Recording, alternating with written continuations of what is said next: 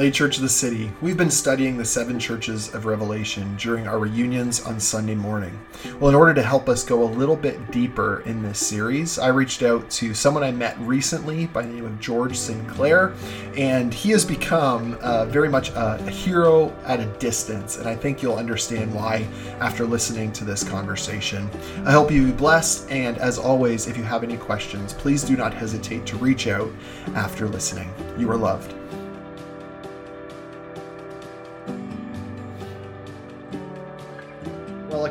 Uh, well, I guess it would be about a month. Uh, I met George Sinclair in Whistler. We were both there, invited to be part of a conference retreat with other like minded pastors from across Canada who are caring about gospel renewal, church planting, and leadership development. And I didn't get a first initial introduction to George, like one on one. George kind of came to the surface because he was sharing his opinion based upon the discussions that we were having as a group. And in the midst of that, George said, I'm an Anglican, but I'm a J.I. Packer Anglican. And uh, if you're familiar with J.I. Packer, wrote a inc- number of books, but incredible man of God. Uh, knowing knowing God is, is one of probably his most uh, popular. Although George, you maybe share there's some other ones there, but George, after meeting you, then we then had further conversation, got to travel from Whistler back to Vancouver together, got to hear a little bit more about your life and story. I'm always trying to learn from people that are are further ahead than me in, in life and in ministry. And uh, you shared that you're in your mid 60s, been at this a while. And so I just love the opportunity today to be able to chat with you and, and hoping this can then be an encouragement but rather than me continuing to, to blabber on here, sharing more about you, would you just take some time here and share with us a little bit about yourself. You can even talk a little bit maybe about your family, uh, where you serve, and and something that you know maybe even God's teaching you in this season as you're pastoring. well, first of all, you have a very very uh, polite way of saying old by saying further along. So uh, you obviously uh, are very good with words. Uh, I'm not old. I'm just further along.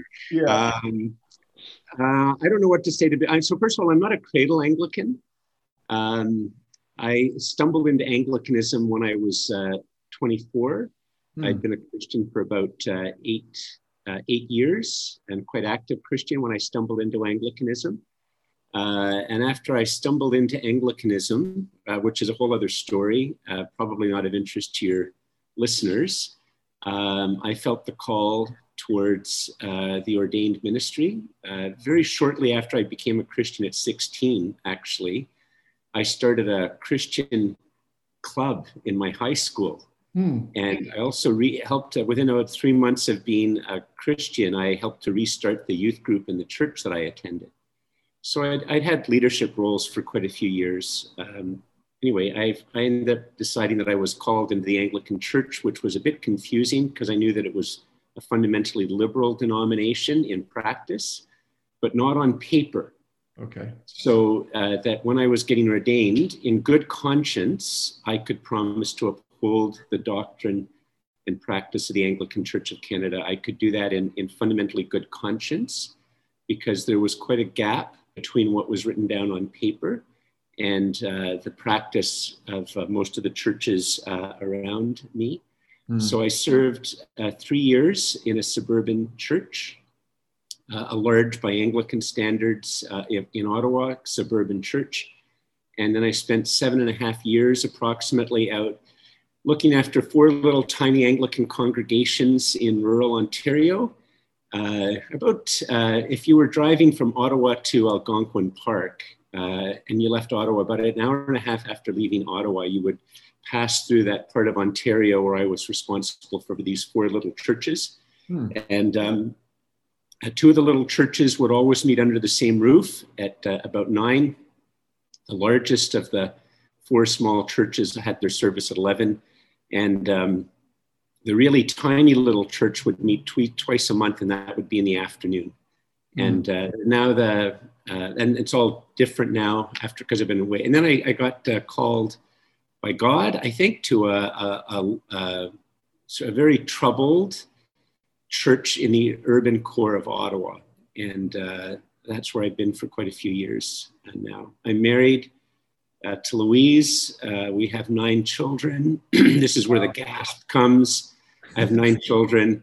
Uh, seven of them are married, so I have seven sons and daughters-in-law. And uh, in March, uh, we will have we will welcome our 21st grandchild. Wow! Actually, so uh, I used to occasionally be called Reverend Quiverful, of course, from that old King James version of the Psalm. Yeah. So. Um, I don't know. That's a, a, very quick thing about me, having served in three different type of uh, ministry contexts. Yeah. So, well, the, the, the building that we uh, used to own, uh, sort of in a sense, the center of the church, uh, is about a three or four minute walk from the University of Ottawa, for those who know Ottawa, and about a 10 or 12 minute walk to the Parliament buildings. Uh. And we're also about a four or five minute walk from pre COVID, the main bar uh, bar entertainment area of Ottawa, the, mm. known as the Market.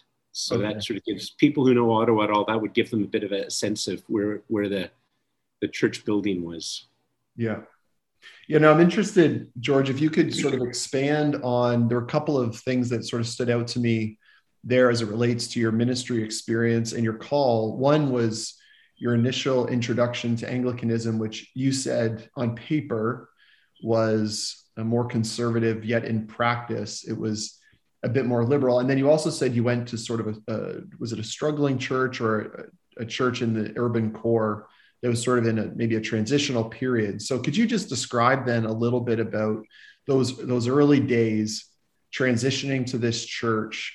Some of the uh, and some of the changes that you started to become aware of more broadly in the denomination, and then if you could actually like how how long ago was was this now? okay, I have to be careful because I don't want to bore your listeners. Uh, so, and I'll try to speak in shorter things. You should feel free to interrupt me if I'm not quite uh, scratching scratching where you itch, uh, mm-hmm. uh, so to speak. Um, the Anglican Church of Canada, on paper, you had to uphold the Book of Common Prayer, uh, the 1962 Book of Common Prayer, which um, was a sort of a, a modified in a bit of an Anglo-Catholic direction from uh, the 1662 Book of Common Prayer, which is almost completely unchanged from 1552. So basically, uh, the English Reformation happens in the, uh, the mid 1500s. Um, and uh, um, it's basically, in fact, you know, it used to be when people talked about talk, talk about Anglicanism as a middle way, people now usually talk about it as a middle way between uh, even Protestantism and Catholicism, or evangelicalism and Catholicism, but that's actually not true. The Anglican middle way was a middle way between Lutheranism and Calvinism. Oh. And if you actually look at the the 1552 prayer book and the 19 and the, the 1662 book of common prayer you'll see that it's mainly on the reform side of the playing field but you see that it was trying to balance in lots of ways those two main, the principal, in a sense, Reformation movements that were go- had been going on in Europe, because uh, England sort of comes into it a little bit late uh, in terms of the Reformation. And um, the Anglican Church of Canada, though, in practice was fundamentally liberal. It had been liberal at least since the 50s when liberal theology clearly overwhelmed almost all of the seminaries. Uh, and at that point in time, they got rid of this is really boring. You want to cut this out, you can. Uh, they got rid of the 39 articles as, a, as something that ministers had to uphold. But it's still fundamentally orthodox, uh, but in practice, it wasn't. It was, um, from a worship point of view, very conservative still. Okay. Um, with, you know, very hymn driven, organ driven, um, very uh, conservative that way. But theologically, if you listen to the sermons, they would be quite liberal. Um, no, sorry, I just want to uh, ask, like, what do you mean by that, by by liberal? Just because I know that for some people, yeah. liberal can mean different things. So, as you surveyed, what would you mean by liberal in practice versus, you know, music was still quite conservative? Yeah, so in terms of uh, basically theological liberalism uh, is really an accommodation. Uh, basically, what you could really think of it is as is um, you know, and, and some of your hearers have heard of syncretism. Syncretism is where you combine, to try to combine two types of beliefs. Mm. If you read the New Testament, uh, but the Bible all the way through, uh, the, the, the, Lord is a jealous Lord. He has no rival. Uh, you can't, uh, Paul would be very clear that if you combine the law, uh, following the law with grace, uh, you've destroyed grace. There is no grace. So you hmm. can't mix them. It's not Jesus and it's just Jesus. Uh, there's not, you know, he doesn't need improvement. it is. And so uh, basically, the characteristic of liberalism is that uh, the basically no miracles happened. Hmm. So if you see a miracle story in the New Testament, well, we know that that didn't happen. We know that miracles don't happen. So you need to reinterpret that text of scripture. Either you either disregard the text of scripture altogether, or you reinterpret it in some way that it's telling you something, but the miracle isn't there.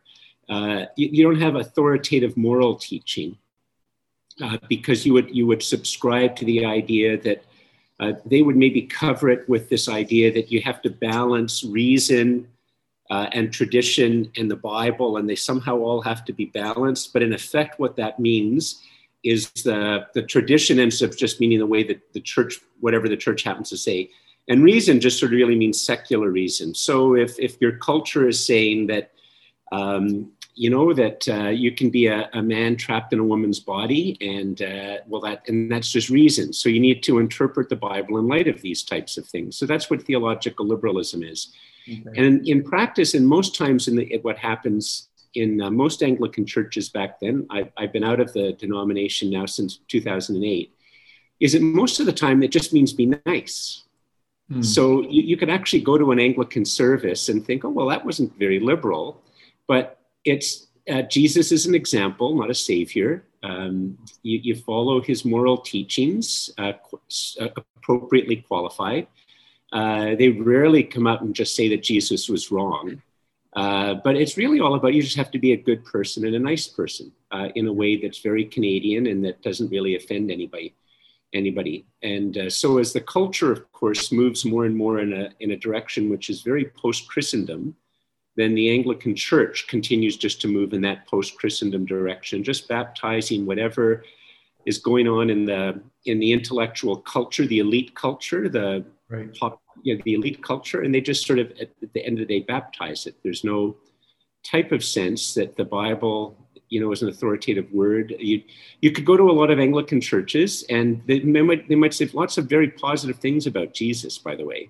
Right. But you'd right. never hear that he died on the cross for your sins. You wouldn't hear a very clear statement that he rose from the dead if you studied this this text of the feeding of the 5000 it would be something along how this is a matter of this is a, a biblical text about the importance of food banks uh, or, or, or just sharing or something like that or being generous not that not that the, the same god who in the, the six days of creation created fish is now actually standing and creating fish like you don't get that that robust no. type of appreciation wow. of, of the Bible. Right. And so right. that would be so that that type of teaching can go along very easily with um, with being very very you know conservative so to speak or traditional in terms of the what happens on a in a worship service. So You can have all of the. But actually, I'll tell you a very funny story. This is a, this maybe would help everybody better than than anything else. Mm-hmm. So back when we were um, in the midst of all of our struggles, I would regularly get people from the University of Ottawa or Carleton come and ask to interview me, either journalism students or other people doing social research. So there's this young one, one young woman doing a master's degree in something or other, uh, sociology or something, and she picked the. Uh, we, we were the, the leader in terms of upholding biblical orthodoxy, uh, the conservative church. Right. And she approached us and the, the leading church, which would have been considered very, very liberal, like the really pro gay church. So she asked if if she could come and observe both of our services, and if I would make it uh, possible for her to interview, I think it was, I can't remember if it was 10 or 20 people from my church, and she was going to order, or, uh, interview 10 or 20. She was going to do a study about all of that. Okay.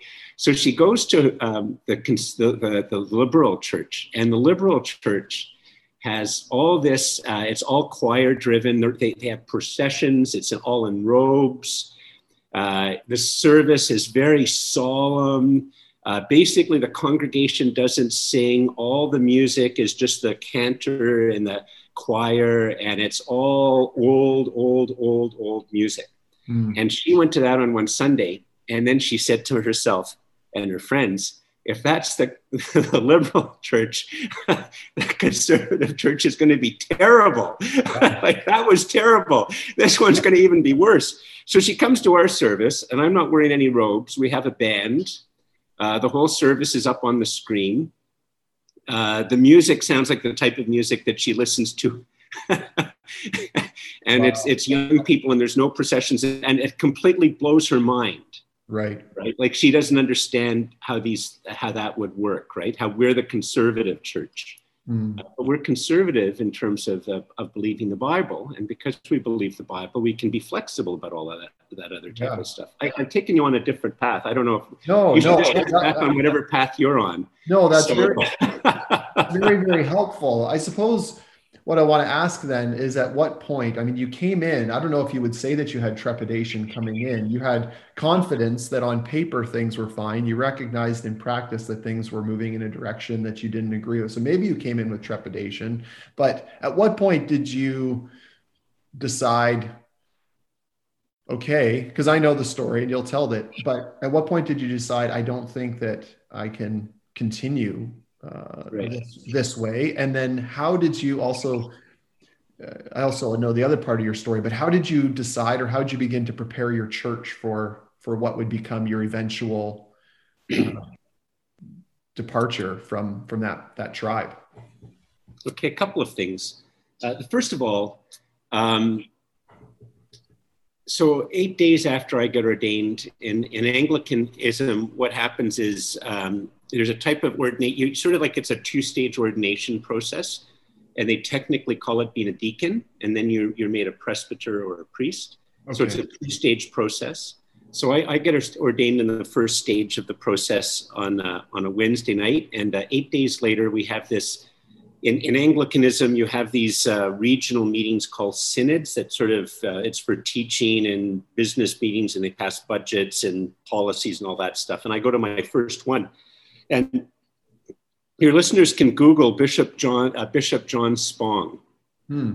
Bishop John Spong is probably not known very much anymore. He's been dead a few years, but he was a, a leading, leading, leading theological liberal debunker of all things to do with uh, biblical orthodoxy. Uh, the resurrection didn't happen. The virgin birth didn't happen. Uh, sexual ethics are completely wrong. Uh, you know, miracles don't happen. Most things in the New Testament didn't happen. You, all of those types of things. Yeah. Uh, he might have even talked about how you know the uh, the incarnation is actually sort of the rape of Mary, like all of that type of really wow. outrageous, you know, type of stuff. And he was the guest speaker at the first synod that I went to. Hmm. And so I go there on a Thursday night. I've only been ordained like I was a week, like seven days, eight days previous, I'm ordained. Wow. Uh, I go to the synod on Thursday night. He speaks like that. He gets a standing ovation. Hmm. I, I was the only person in the room that I could see who didn't didn't clap and didn't stand. He gets a standing ovation. Wow. Uh, all of the members from my congregation are there. They're all looking at me as to why on earth I didn't clap or different, you know. And I, anyway, I go home to Louise that night and say, Louise, I think we've made the biggest mistake in our life. Wow. wow. this denomination is like way, way, way, way more liberal uh, than I had, uh, you know, realized. Anyway, for a variety of reasons, we, you know, I stick it on. You know, we, we keep on. I, am able to do my own, you know, ministry and stuff like that. There's whole other stories about that, and mm-hmm. took me a while to try to disentangle the liberalism from the the other types of stuff. But I, you know, never compromised in terms of what I preached and taught and all of that type of stuff. Mm-hmm. Uh, so fast forwarded, I come to this. I'm sort of imposed. That's a whole other story. I'm imposed on this church in the urban core of Ottawa. I'm the first uh, evangelical minister in the church's history. Um, uh, and I come into the church and I know that it's a, a, pond to fish in, not a boat to fish from. Hmm. Uh, that the, the, most of the people in the church needed to come to a saving faith in Jesus. And by God's providence, there was a small number of people there who, um, you know, believed in Jesus in a saving way. And I just begin this slow but uh, painful, uh, many times very, very painful process of wow. just you preach the Bible and you defend the faith and you pray like crazy. Hmm. And uh, when you can, you, uh, you make leadership. You make leadership, you know, shifts. Um, you know, but so anyway, in some ways, uh, I say to people, I came there in 95, but in some ways I've actually pastored about four churches since I came there in 95 because wow. the, the, the, way the congregation had to keep changing.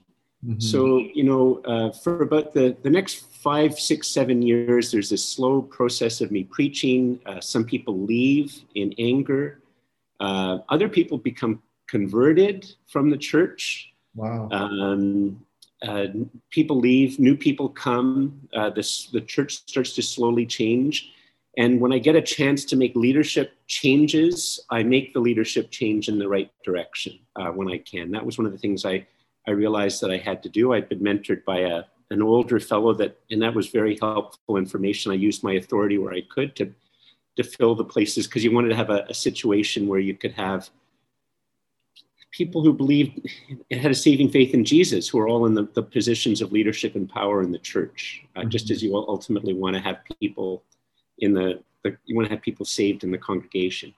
Wow. So uh, then in 2000 1998, there's this um, seismic, um, there's this explosion in the Anglican church, Anglican world, because the, the issue, you know, this is just hitting evangelical churches now. But when I, I, was going through school in 1982 uh, to 85 in the Anglican world, the, the blessing of same sex marriages was already being talked about. Right. So, what's going on right now in, in a lot of uh, the, the evangelical world, soon to be ex evangelical world, it's just really 30 years plus behind what went on in Anglicanism. Wow. And um, and I can see a lot of that, the same types of moves that are trying to be made by people to, to try to talk about things. They're all things that went through Anglicanism. So I was already very familiar with it. This was going on. In fact, as part of my ministry training, uh, in the marriage counseling section, and this would be 1983, there was a gay couple who came mm. for hmm. marriage counseling. Hmm. And uh, now I, I, went to, that's a whole other story because I went to a very, very liberal seminary. That's a whole other story as to how that happened. But, uh, but this was very clear that it was appropriate to give marriage counseling to a gay couple. This is 1983. Like this is, uh, this is when these issues are really, but most lay people wouldn't have been necessarily as aware of it as the, as clergy were. But anyway, in 1998, the World Anglican Communion overwhelmingly adopts a very, very, very biblically faithful view on, on sexuality very overwhelmingly, uh, the, when all the, uh, the bishops, Anglican bishops from the world gather, over 85% of them, or 89% of them voted in a motion, which is very, very orthodox. Hmm. But it immediately created a, shock in the first world Anglicanism, uh, which was basically all theologically liberal. And they immediately began to push back against it and to, uh, to create a different reality. And so in 19 can you just uh, clarify, can you just clarify for our listeners by first world, do you mean those in North America? Would that or what would what do you mean by first world Anglican? Oh, that's a great question. Sorry. First world uh, first world is uh, you know Europe, Western Europe, Australia, New Zealand, uh, North America. Uh, that's, that's primarily what people mean when they refer to and Japan right. when they mean the first world. But it's um, so it's the industrialized democratic uh, world. At least right. that's what would have meant. Versus versus the you're talking about the gathering of all the Anglican bishops from across the world, very international gathering. But the yeah. the first world, the European esque worlds, progressive worlds, are saying, "Oh, we disagree with our international comrades on this." I keep forgetting I'm old. So it, back uh, for those. No, no, George, you're further along. Just further along so it used to be uh, it used to be that there were three worlds. The first world was this world of um, uh, democracy and capitalism. The second world was the communist bloc. USSR still existed. Uh, the third world is sort of the rest, and at the time, most of them were quite poor. Uh, there's been a, a, great rise, so to speak. If you look at Korea, India, many places, uh, there's been great wealth. Chile, uh, uh, large parts of Brazil. Uh, so I'm using old fashioned language. Um, yeah, Anglicanism is a world movement. One of the things that people don't realize is that if this, this, if you were to, to, if you were to have somebody go back in time and zip around the world counting bums and pews around the world, hmm. there were more people worshiping in an Anglican church in Kenya uh, this past, just yesterday, or we're, we're doing this interview on a Monday. Uh, just yeah. yesterday, there were more people in Kenya uh, worshiping in an Anglican church than all of England, Scotland, Ireland, Wales, Canada, United States, Australia, New Zealand, and Europe put together. Wow. Praise God. Just, just in Kenya. You could say the same thing for Uganda. You could say the same thing for Nigeria. And these places are all very, very conservative, evangelical um, movements that are growing like crazy. Hmm. And, uh, and so uh, that's a bit more of it. Any, anyway, basically, uh, in 1999, uh, what we would refer to roughly as the, the diocese centered around Vancouver voted that uh, the uh, church could start blessing, blessing same sex unions. And that created a big shock world in the Anglican world, uh, which is still tumbling down. And uh, that happened, the, the, it, the bishop withheld his assent uh, it happened again in 2000. Then they asked for a year of discussion. Uh, and then in 2002, there was a vote and uh, he gave his assent. And so that diocese proceeded to uh, allow clergy to do the blessing of same sex unions because it was before same sex marriages were legal. So as this was all going on, uh, I, my wife and I had, a, had to talk about it, had a bit of a gut check. So we made the decision, uh, to my mind, an easy decision that once something like this is, is, uh, is allowed by our diocese or by the national church, then I can no longer on paper affirm the doctrine and practice of the Anglican Church of Canada. There's been a, a change in the paper, so I can no longer affirm it. Hmm. Uh, there had been all sorts of other things that were liberal. The new hymn book was tr- atrocious. Some of the new liturgies were atrocious.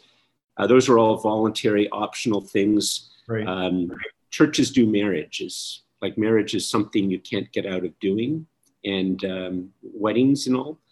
And uh, of course, marriage is connected to marriage counseling. It's connected to yeah. teaching on sexuality. Uh, you can't avoid it. So we came to the private decision that if the our diocese or if the national church uh, made that decision to bless same-sex unions, that we would have to leave. Um, and we were fine with that. I had no other uh, back at the time, we weren't sure if we, who knows, we might end up being Presby- uh, you know, Presbyterians or mm. Free Methodists or uh, Christian Missionary Alliance or something. Who knows where we'd end up moving, right? right. So then, uh, just then, just I mean, very briefly, I after praying about it a lot, I decided uh, in our leadership structure at the time, there's something called the corporation. We're the ones who, uh, in a sense, legally are the trustees for the property, and then there's something called council and so I told the trustees or the corporation, I wanted to let them know that uh, because this I knew was coming to the Diocese of Ottawa and would come to the national church, that the day that it happened, I wouldn't cause a fuss in the church, uh, but I wanted them to know that within six to nine months I'd be gone. Hmm. But I wouldn't cause a fuss. Okay. I would just leave quietly. But the, the day it happened, I would start looking for other work.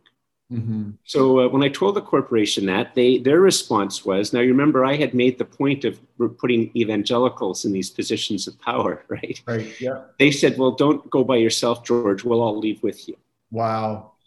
Okay. So that that meant that at the level of the corporation, we were now able to have confidential discussions about what to do as the crisis continued to build in the Anglican Church of Canada. Right. And then we came to the point where we realized that the entire, most of the whole council was also evangelical. So we told the council what our decision was. And their response to a single person was, don't go, we'll go with you. Wow. So at that point in time, at the other principal decision making thing, we're able to discuss strategy, which we would leave unminuted uh, in terms of how to deal with things. And then, anyway, it culminates with you know, other types of things. You keep preaching the Bible and lots of people leaving and mad. And, you know, we, we did other types of things, which I think were very helpful. It was a way to, fl- to both solidify the congregation, but to flush out other issues is that we had ver- a variety, at our annual meetings, we had a variety of motions over the years upholding uh, uh, the biblical sexual morality, um, con- you know, um, expressing our, our condemnation of some of the decisions that were being made Hmm. And those congregational votes, um, in, what we had to do is we had to walk towards conflict. Hmm. Uh, you had to, you, what you had to, what we had to do is prayerfully, in a sense, you have to walk towards it in a way which, is at its heart, is irenic and peaceable, but is also going to be very, very clear. Hmm. Clarity is the Christian's friend. Wow. Uh, ambiguity is the devil's friend. Hmm. Clarity is the is the Christian's friend because, of course, uh, the truth is clear. I mean, it's not clear to us, but the problem, the reason truth isn't always clear to us, isn't that the problem is with the truth; it's with our minds. Wow. Um, you know, our minds wow. complicate matters and have idols, right? But the truth is clear, and Jesus is the truth. And so the, the, we need to try to be clear. So we would have these clear statements about different sexual morality things that would be debated some people would be angry and leave. Uh, but at the end of the day, the people who stayed, there was a, a, growing type of strength. And that went on, that our process of doing that went from about 2001 to 2007. In the fall of 2007, the Diocese of Ottawa passed a motion uh, making ours the second diocese in the country that would bless same sex unions and same sex marriages. And um, it's really funny. I, had been very public at a national level and in the press about our church's view. And as I'm driving home from it with a layperson, he said, George, you do no more interviews. Hmm. Uh, from now on, between now, the, that was the end of October and a vote at the end of February, you just keep your head down and we prepare to leave. Wow. And, um, and, and what he's referencing there is that your church would prepare to leave your denomination. Yes, we yeah. would prepare to leave our denomination. Yes. Um, and uh, we, we'd taken a whole pile of other little steps leading up to it because we knew this vote was happening and everything like that to try to separate ourselves. And, we, and, the other thing is, is about uh, two years, about a year and a half or two years before this, we secretly got a lawyer. Hmm. And I should mention actually uh, the September, so the, about six weeks before this uh, synod vote in 2007, the new Bishop of Ottawa tried to fire me. Hmm. And uh, by the providence of God, I was able to get out of that without being fired. Wow. And then about three weeks after the uh, the vote of synod, I was actually called officially into the bishop's office, and that only happens on a Saturday afternoon if he's going to fire you. Hmm. And at that point in time, uh, that's when uh, he discovered that I'd had a lawyer. For, uh, the church and I had had a lawyer for about a year and a half because uh, he made a very big strategic mistake. And he also made a mistake that could have gotten the lawyer in big trouble. But I, I, came into the meeting. First of all, I had two lay people with me so that I'd have witnesses from my church. Yeah. And the second, but the snake he hate is he had he had the diocesan chancellor with him, and the chancellor of the diocese has to be a lawyer. So I came into the room and said, "My lawyer told me to never be in the room with you when you have a lawyer, and I don't. So mm-hmm. here's my lawyer's card. I'm going to leave." And you can call the lawyer up and set up a time for us to meet. and they were all very shocked that I had a lawyer. Yeah. And, uh, but up until then, uh, we'd, we'd had a lawyer giving us some some private advice. We were prepared because we saw it coming. So, so then, uh, you know, we have to in our system. We had a whole other thing. We um, our annual meeting was the 16th of February. Uh, we'd had lawyers craft a motion. At the time, we were trying to craft a motion that would maximize the possibility for us to keep our building and property and would maximize a few other types of legal protections. So we, um, and so it was all part of that. Uh, I began the meet. First of all, the, the, the, bishop tried to intervene by sending his representative, and uh, we were prepared for that. Uh, when he tried to come into the, we had a person waiting and they didn't let him in the room, didn't let him in the building.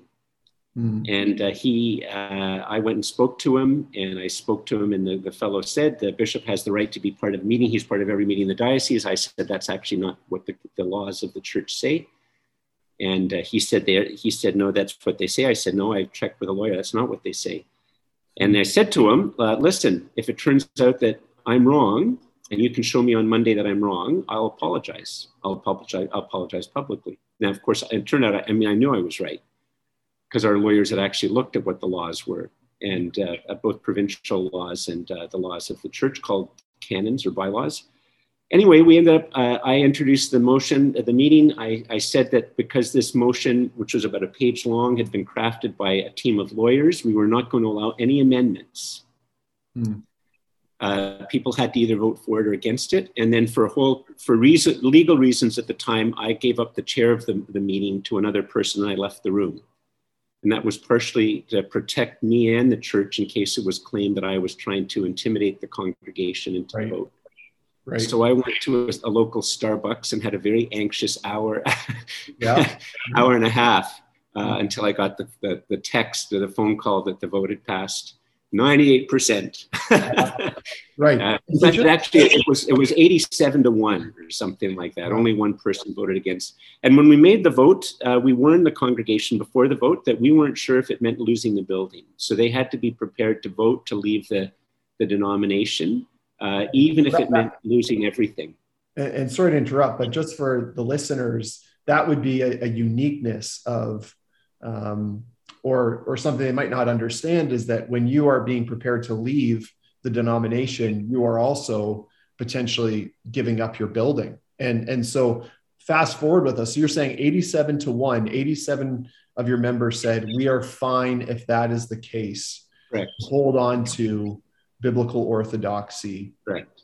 Um, so yeah so fast forward what, what then happened uh, what was the result of of of this vote and this motion? So what happened is, of course, uh, uh, I mean, there's lots of little, uh, you know, itsy bitsy details of it. You know, we were called into the bishop. I was called into the bishop's office on Monday. Uh, the legal threats began immediately, uh, and we began not by coincidence out of you know like hundred churches, 110, 120 churches in Ottawa. Uh, most of your listeners know that the Anglican Church of Canada is fundamentally liberal. there was one little church uh, two little churches in the country where they, the minister and the congregation, the majority of the congregation just left, or maybe about half the congregation just left. Um, mm-hmm. About three years later, there was a small town called Pembroke, mm-hmm. and the minister there knew that he wouldn't carry a vote. And uh, so he and his about 60% of the congregation just left right leaving the building but in ottawa so that's all and then there was us and us and one other church in ottawa Wow. They left about seven months after we did. Uh, and so anyway, the legal threats begin. Um, you know, there's a long process. Eventually, uh, we um, they sue us. Uh, they sue me and the two other trustees personally.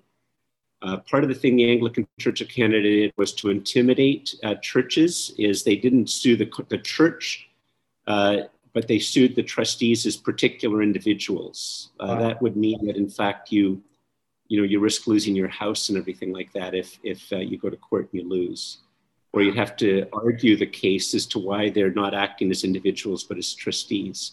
Yeah. Uh, anyway eventually we're sued agreed to meet out of court and part of the uh, out of uh, out of see if we can come up with an out of court settlement. And, and all the anglican churches in canada they all lost everything. Uh, we were the only us and the other church uh, we, for a variety of reasons, which is sort of a bit more legal and, and I'm, I'm sure spiritual, we were able to come up with a bit of a solution out of court, but it would mean that we would walk away from our building uh, on the condition that the other church could keep their building. Hmm. And uh, so we had a 100% vote to do that, actually. Wow. And so on uh, the end of June 2011, um, actually what happened is we ended up renting where we currently are, the Ottawa Little Theatre, which is about a block away. Hmm. So we began our service that final Sunday in our building, hmm. and we had a three song set close to the beginning. We sang the first song there, then we moved to a hymn because it's easier to sing a hymn while you're walking than a praise song. And uh, while the second one began, we processed out. Wow. Walked outside and into the Ottawa Little Theatre and then finished the service there. Then we had a couple of days actually to, you know, clean out the building and all that because yeah. the uh, 30th of June wasn't a Sunday. The, I think it was the 27th or something. So yeah. we cleaned out the building on the 30th and we've been, in a sense, homeless ever since. So, mm-hmm. George, I just, you know, you're sharing this history, you're sharing the experience, and I hope everyone listening is connecting these experiences with the deep emotional pain and grief connected to the loss that this was uh, both personally and as a and as a community. But you you clearly discipled the people in your church to to the way the cost of discipleship to jesus. And it would sound like also in a sense also a work of the spirit in preparing people not to compromise but to remain faithful. Like uh, that that just stands out to me. There's this 100% people are okay to to walk away. Like that's just it see it sounds miraculous. Yeah there's you know i guess what i'd, I'd say to people is um you know, I mean, this would be part of my argument for why exp- I have no idea whether you do expository preaching So this isn't a put down. There's other ways to accomplish the same thing. But one of the, the, the, the benefits of, of, expository preaching when it's done very well is that you, you touch on topics that culturally you would never pick. Mm. So I'm very Canadian. I, I really am very Canadian. I don't like offending people. Mm-hmm. Um, that's like a, a weakness, you know, in a sense, or a strength, I guess, because I'm, I'm very Canadian. So you know, but if you preach through, uh, you know, like we have just preached through, we're preaching through Mark's gospel right now. Well, at some point in time, Mark is going to talk about sexual sin, mm. and he's going to talk about marriage and divorce. He's going to talk about hell. He's going to talk about Jesus being the only way, right? So what what uh, what the congregation needs to to have is they need to have that full teaching. They need to have the sense that the pastor is under the Word of God, uh, mm. that the it understood like that the gospel is center the gospel is understood in its biblical way and the bible is understood in light of the gospel mm-hmm. and so uh, you know when you talk about money you, you talk about it biblically when you talk about miracles when you talk about hell when you talk about jesus being the only way like and when you talk about sexuality like they have to have this sense that there's this pattern this seamlessness that goes on that you're going to be you know uh, sincere and, and committed you know to this mm-hmm. um, and so that i think in fact what i would say is that churches that were known as evangelical or Anglo-Catholic or charismatic or traditionalist in the Anglican Church, might, might, I would be willing to bet money that if you actually sat and listened under their preaching, not just for a week, but for six months or a year, you would notice that over the course of the year, there is mainly teaching about Jesus as an example, not of him as being a sacrifice for your sin, that they they don't mention he's the only way, that they don't mention hell ever, that they don't mention um, things to do with sexuality in a biblical way. That you, in a sense, what happens is there's a veering away towards things which are culturally uh, more acceptable. Uh, one, of, one of the things I say to people is, like if you think of uh, Christian moral teaching, I, am here, I forget it's going to be an audio thing. You think of a Venn diagram. A Venn diagram is two circles with um, that interlink. Mm. And so you have a circle, uh, you have, and so if you have the, the, the non-Christian worldview or the Canadian cultural worldview is one circle. You have the biblical worldview, which is a second circle. Yeah. Uh, they overlap. Uh, in every culture, there's going to be an overlap between the two circles. It might be a very big overlap, like it would have been maybe in Canada in 1950, or it might be a small overlap, like it would have been under Nazi Germany. But there's always going to be an overlap. And if you call that part of the circle, which is the Canadian moral universe mm-hmm. uh, that doesn't intersect with Christianity, that's A. Uh, if you call the part of the circle for the Christian moral universe that doesn't intersect with the Canadian one, and that's the C area, and you have that little B area in the middle. And uh, one of the things which churches make uh, can start to have trouble with is that they only talk about B. Mm.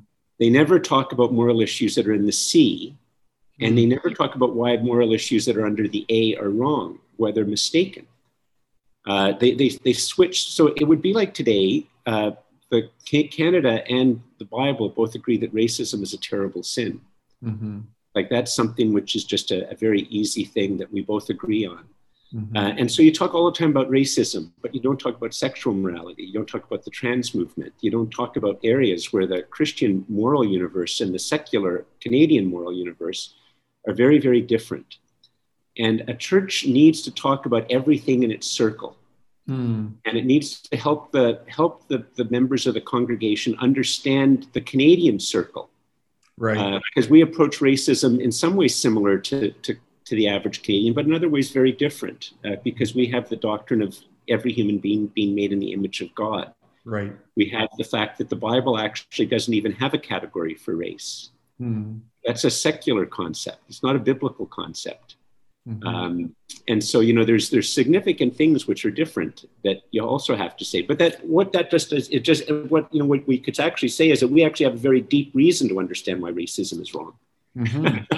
yeah, yeah, far deeper than our cultures. Yeah, yeah far, far deeper than our cultures and tied to a far better story. But mm-hmm. um, so churches, yeah, it's it need to have the they need to pray that their pastor has the courage to winsomely and clearly try to, to approach these subjects. And, and there's a second issue that we need to do, which is, uh, I'm sorry, I'm getting way off topic on you. Oh, this is, this is helpful, George. I appreciate it. So part of the problem that we have this is it's a there's a very significant cultural moment for all churches, and the uh, evangelical, non-Anglican evangelical world is facing it right now, and that is that um, in a sense, what happened is the culture changed very radical in radically in the 1960s with the counterculture. Hmm. Uh, but evangelical churches have found a way to thrive since the 1960s, by and large. They figured out ways to thrive uh, in terms of a certain type of model of serving the community, reaching out to those large number of Anglicans and Lutherans and Presbyterians United and Roman Catholics that have a bit of a Christendom mindset but are confused about the gospel. And, and evangelical churches have, have thrived. They're able to connect with those types of people uh, and they're, uh, they can serve the community and they can be part of the community and they've, and they've it's, it's been thriving for a lot of them. Mm-hmm. But the problem that we face now is that for most of our culture, to hold a Christian moral view means you're a bad guy. Yeah. You, it's not just neutral, like you're actually bad, like you're actually toxic. Yeah. As I heard someone say recently, we used to be weird. Now we are just, uh, we're, yeah, we're, we're opposed. We are, uh, yeah, the sickness of our culture. So it's no longer weird. We're now not tolerated in a sense, or the we, if we don't affirm the LGBTQ community in the way they would like to be communicated, if we say, if we maintain a biblical sexual work, if we say that in fact, um, this is just being speaking to Christians, how I would speak in my congregation and other circles, I would mm-hmm. actually, I tell you what I would just, something which I would say. I would say that um, it must be very, very, very, very, very, very hard to, to think if you if you're in a male body to feel that you're in the wrong body mm. that must be a very like that must be a very very very hard experience and i have to confess i don't understand it but i, I understand that it can happen and i understand it's very difficult mm-hmm. but the biblical teaching is that if you give your life to christ and move towards wholeness the wholeness is going to be towards you feeling at home in your body right and trusting god with that and trusting God with that. And but to say that in our culture will get you canceled. Yeah. And so we're actually in a very, very awkward cultural moment where Christians are going to have to choose to be the bad guys mm. or take the risk of being viewed as the bad guy. That to realize that it doesn't matter how many school uh, school bags we give out in September to poor kids. It doesn't matter how much money we give to feed the poor. It doesn't matter how many refugee families we sponsor, uh, that once that the, our view on the trans issue and the LGBTQ issue is a defeater.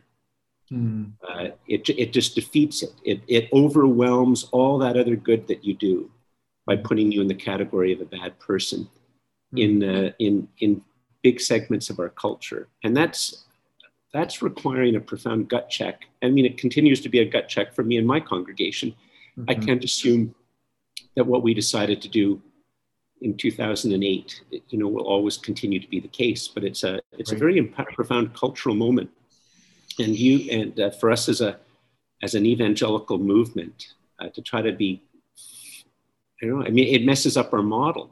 Mm. We don't like being thought of as the bad guys because we're all very Canadian. Yeah. When I when I was uh, got a chance to speak in Angola uh, about three or four years ago for for three weeks with SIM, and uh, I was trying to organize uh, with a local Anglican church since I was an Anglican, and there was one Anglican church in the whole community that I would do a day long or a morning long workshop with them. And uh, you know, I wasn't sure if it was going to be two hours, three hours, four hours, or five hours. I didn't know if there was going to be a lunch or breaks or anything like that. Mm-hmm. And and he didn't. We didn't organize the event until the the day before. Mm-hmm. Wow. and I sent a message back to my congregation saying that the Christians in Angola are very Angolan. Hmm. And again, Christians in Canada are very Canadian. yeah. We just don't realize how Canadian we are. Uh, until we, we come face to face with another culture who, yeah, of course you can just organize a five hour presentation or four hour presentation the day before. Like, yeah. why not? Like that. Like, why are you so uptight about the future? why do you have control? Well, there, there's such there's such a reality there of how you know we we are so shaped as Canadians by our culture, but then how even as we operate as as Christ's body, um, that we can be so shaped as well by our culture. Um, in this series, we've explored, uh, and, and part of the reason I wanted to talk to you is because of this series that we're doing on the seven churches of Revelation and uh, Christ's comprehensive warning. To Ephesus, he talks about the danger of losing our first love. In Smyrna, it's the fear of suffering. In Pergamum, it was doctrinal compromise. In Thyatira, it was moral compromise. In Sardis, there's spiritual deadness. In Philadelphia, a failure to hold on. And then lukewarmness in Laodicea. Um, I think you would agree, would you not, that each of those are are themes for what the church in Canada, those wanting to hold to. Sometimes I, I, I wrestle with orthodoxy, but orthodoxy is still the title I think that is helpful. But I think it's a it's a reliance upon trusting God's word as God's word that we can that we can trust Him. Um, how would you add to that? What would you've already shared some of the things you think that we need to be aware of as the Canadian church or those desiring to follow Christ regardless. But what, what are you seeing as areas, uh, maybe in your own church or more broadly, that we need to continue to lean into as far as being faithful and not compromising? Is that, I realize I said a lot there. Yeah, just I mean, one of the things I, I can't remember. I think it's the second and the uh, the sixth church, right? They they're the ones actually that uh, they, they don't get the full bad news, right? There's an acknowledgement of the profound weakness, but they haven't compromised out of those seven. Yeah. I think because I haven't looked at it in a while. Yeah, no, you're, you're, right. Yeah, And Smyrna, it was more of a preparation of yeah, aware that increased suffering is yeah. going to come. Yeah, yeah. yeah. Um, you know, uh, I don't entirely know. I mean, I guess you know one of the things I would just say for your listeners who are part of your church is that. Um, you know, uh, to, to be able to ask the question, is it I, Lord? Am I finding these areas where I'm, I'm drifting? Uh, this, this, I, I, guess a second very quick thing, I'm just trying to get my mind around your question very good, uh, very big, is to, um, to avoid the political temptation mm. that, that, can come to us. Mm. So what I mean is, um, there, you know, so the fact of the matter is, we have this very odd cultural moment that the cultural elites are definitely pushing one thing, but there's a sub, at least one subterranean movement going on in our culture. Mm. There's the whole Joe Rogan and Jordan Peterson phenomenon. There's the whole uh, Ben, is it Ben Shapiro and the Daily Wire? Like there's this other, you know, Fox News gets way more viewers than both CNN and MSNBC together, right? I think it gets double the viewers of those other two elite things, right? Mm-hmm. So we have to be very careful that we don't um, put our hope in politics. Right. Wow. Uh, I'm not saying that we should be apolitical, uh, although churches, I think, have to be very careful. Um, you, you make a bit of a distinction between the ministry of the church as a church and the ministry of the church as its members. Hmm. And you'd want to hope and pray that members of the church are op ed writers, uh, are in politics, and they're making those types of things that they have to do. You know, uh, they're public health officials, they're doing what they have to do. Right. But the church as a church has to be very careful it doesn't get sucked into the political narrative. Yeah. Um, and end up just becoming a vehicle for one particular side of some of these cultural issues, which often can end up being a little bit more complicated anyway. So you need to um, that, that when the church gathers as the church, there needs to be that you know clear sense you're under God's word uh, in a way that welcomes sinners, that is always acknowledging. Like that text in First Corinthians, is it First Corinthians six or seven, where he makes a list of sins, including in them are sexual sins, and at the end of his and, and at the end of it, he says, "And such were some of you." Yeah. Um, yeah. You know that it's not if when I talk about abortion I, I try to make it clear uh, that it's not, or same sex issues, it's not an us versus them issue.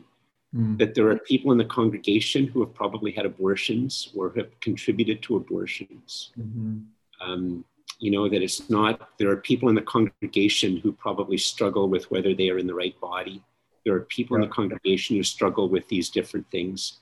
And then, of course, the main thing when you talk about the same sex issues, right, is that the, the biblical teaching is faithfulness and heterosexual monogamous marriage or sexual abs- abstinence and singleness. Mm-hmm. And in fact, most sexual, most of the sexual chaos in our culture comes from heterosexuals. Yeah. Yeah. no, not that's a good word, George. people, right? That's uh, you know, it's the uh, you know. So anyway, you, you need to try to maintain that that we're sinners that are being redeemed. Uh, it's not us versus them. Yeah. Like that, I wander off from what you were asking. I don't know. I might have. So I'm sorry if I did. No, no, that is so helpful, George, because it is.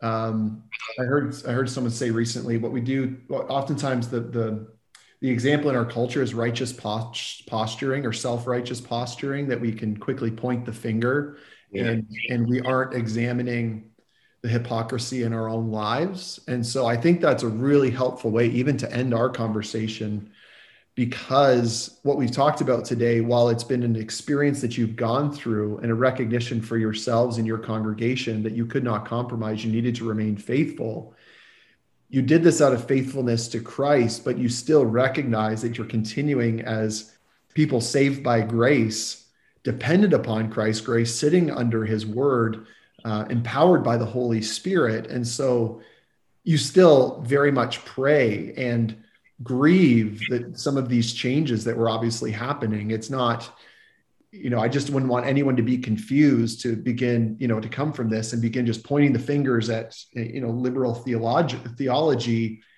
and, and sort of take, believe in, in a sort of a moral self-righteousness. I am better than you, uh, but instead to sit further under God's grace as he leads us. Um, anything sort of jump out at you of what I've just said and, Oh, I, I, agree with you. I, I, just, if I had one final word that I could say to people, it would just be this: as uh, they're all, as, as you mentioned your, uh, earlier, there's there's lots of churches starting to face this issue. Mm. On this issue of same-sex issues and sexuality, the, the, the problem for Christians is this: every time it's mentioned in the Bible, uh, same-sex issues, it's seen as a sin. There's no exceptions. Mm. And then if you take a step back and look at just sexuality in general, you see that. Um, there is a very consistent biblical message on sexuality, which is faithfulness in heterosexual marriage or sexual absence and singleness. Mm-hmm. Then, if you take a step back and look at it in terms of biblical anthropology and doctrine of creation and all of that type of stuff, there's a very consistent biblical message. Mm-hmm. And then, if you take an even further step back and look at the level of symbolism in the Bible, about the, the, the how God is uh, uh, how Jesus is, is, is described, how the church is described, the, the sexes that are used and all of these things, what you see is that the, the issue of the Bible is, is, is unbelievably heterosexist. Mm. It is a deep teaching of Scripture. It's both the surface teaching of Scripture and it's the deep teaching of Scripture, and it's connected to the, all of the other doctrines of salvation, of, the, of what human beings are.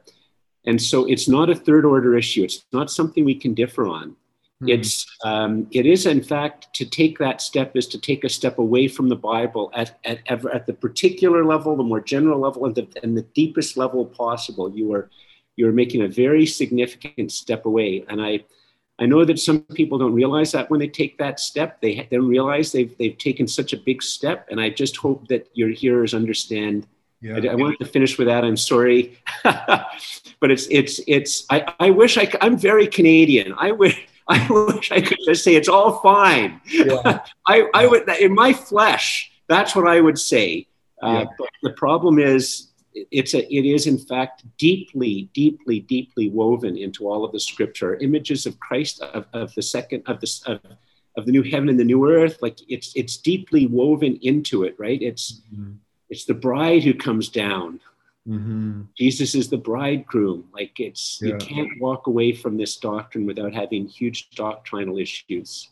Yeah. So pray that we can be clear about it in a way which is self-effacing, mm-hmm. acknowledges our sin and mm-hmm. our own brokenness.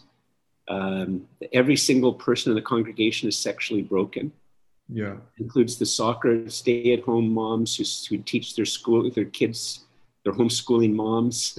Mm-hmm. Every everybody's sexually broken in different ways, uh, and we all need the gospel, and we all need the good medicine of Christ's teaching mm-hmm. on how to be sick, sexually whole, and flourish. Mm-hmm. We all need it. Mm-hmm. It's well, news. Yeah, I just want to say thank you, George. I something else stood out from our conversation. You said uh, clarity is the Christian's friend, ambiguity is the devil's. And so I just want to thank you for your word uh, to our church and those who will listen to this. And thank you for the path that you've walked and the faithfulness by which you've walked it in the face of deeply hurtful consequences at different points. Yet, faithfulness to Christ above all else, and He is honored and glorified. And I'm sure He has been your peace in the midst of situations where there's felt like there's been very little peace. Good to talk to you, Matt. Yeah, it's all worth it. Yeah. Well, hey, thank you so much, George. What a blessing. Talk again sometime. God bless.